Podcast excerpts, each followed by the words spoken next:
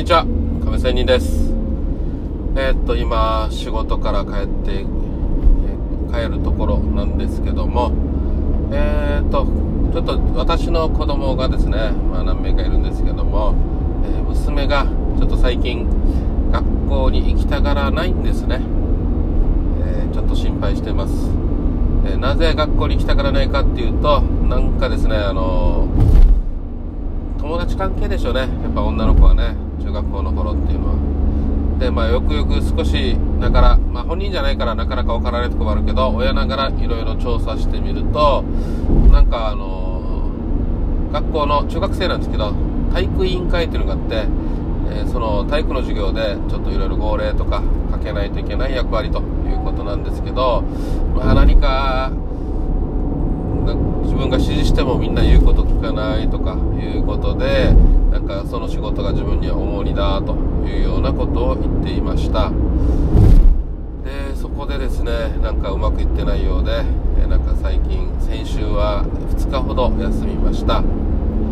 で今日今週からね、えー、昨日今日というふうにとりあえず学校は来ているんですけどなんとか今週行って、えー、波にまた復活して乗ってくれればなと親としては思っています。で、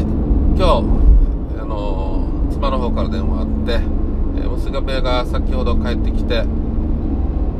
のー、今日その学校の先生に今日補習授業として習ってきたよという話をしていました。でまあその時にこの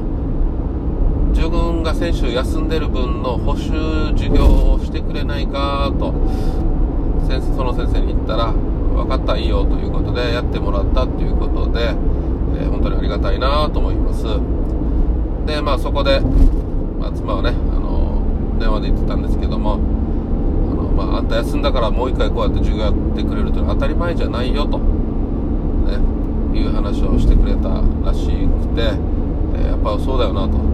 自分がどの先生でもそうそうね他にもいろいろ仕事あるだろうけどまた休んだからって言ってまたお前こうやって休んだ生徒に何回もこうやってやるって放課後の時間ってできないじゃないですか。その中でやってくれたっていうのは本当ありがたいなっていう話をしたところでした。まあそういう話を聞きながらふと思ったことはですねこの居場所ですよね、えー、例えばねあの、まあ、先週休んだということでやっぱり居場所があればなんとか頑張ろうって思えるところが人間あるじゃないですか。私もそうですよ。例えば職場でも自分の居場所が居心地が悪かったら行きたくねえよな仕事にって思うじゃないですか。まあ中に友達がいたりね職場の仲間がいたりちょっと自分にもやれる仕事があるとかね。いうようなことがあれば、まあ、自分もなんか人に役に立ってるということとかね。だから明日も頑張っていこうとかね。仕事に行こうとか思うじゃないですか。なのでやっぱり人にはそういうね居場所って大事だよなと思いました。ですのでこの娘の件で考えた時にもやっぱお家でも自分の居場所を作ってあげないとなとかね。もっとやっぱりまあもちろん親としてはあると思ってはいるんですけどあの楽しい居場所を作りというんですかねただの居場所であるだけではなくてやっぱりやってよかったと頑張ってよかった居場所づくりとかあのなんか安心して過ごせるお家づくりとかね家庭づくりと、か子供ながらにもちょっと仕事を与えてあ自分も家族の一員となって何か役割をがあるっていうね、まあ、ちょっとした責任感というかな。そういうのがあったらいいよなっていうふうにまあ家庭のことも振り返りながらあと自分自身の職場仕事に対してもあと仕事仲間に対してもねそれぞれ自分だけの居場所だけではなくて他人の居場所もね考えられる人にならなきゃいけないよなというふうに思いました。まあそういうことがね、えー、まあ、まずはやっぱり自分がしっかりしてないと居場所がないとできないだろうし他人のね居場所を作るどころじゃないだろうしね。そういうところも含めて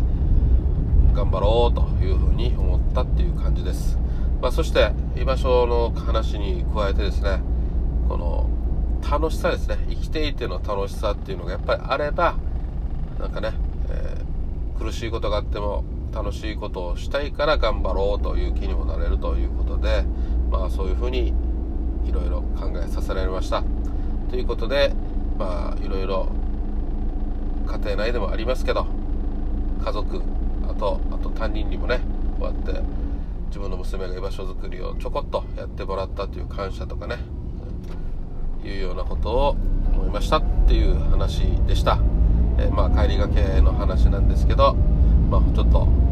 嬉しい気持ちほんわかした気持ちになったっていう話です。以上。それではまた明日。See you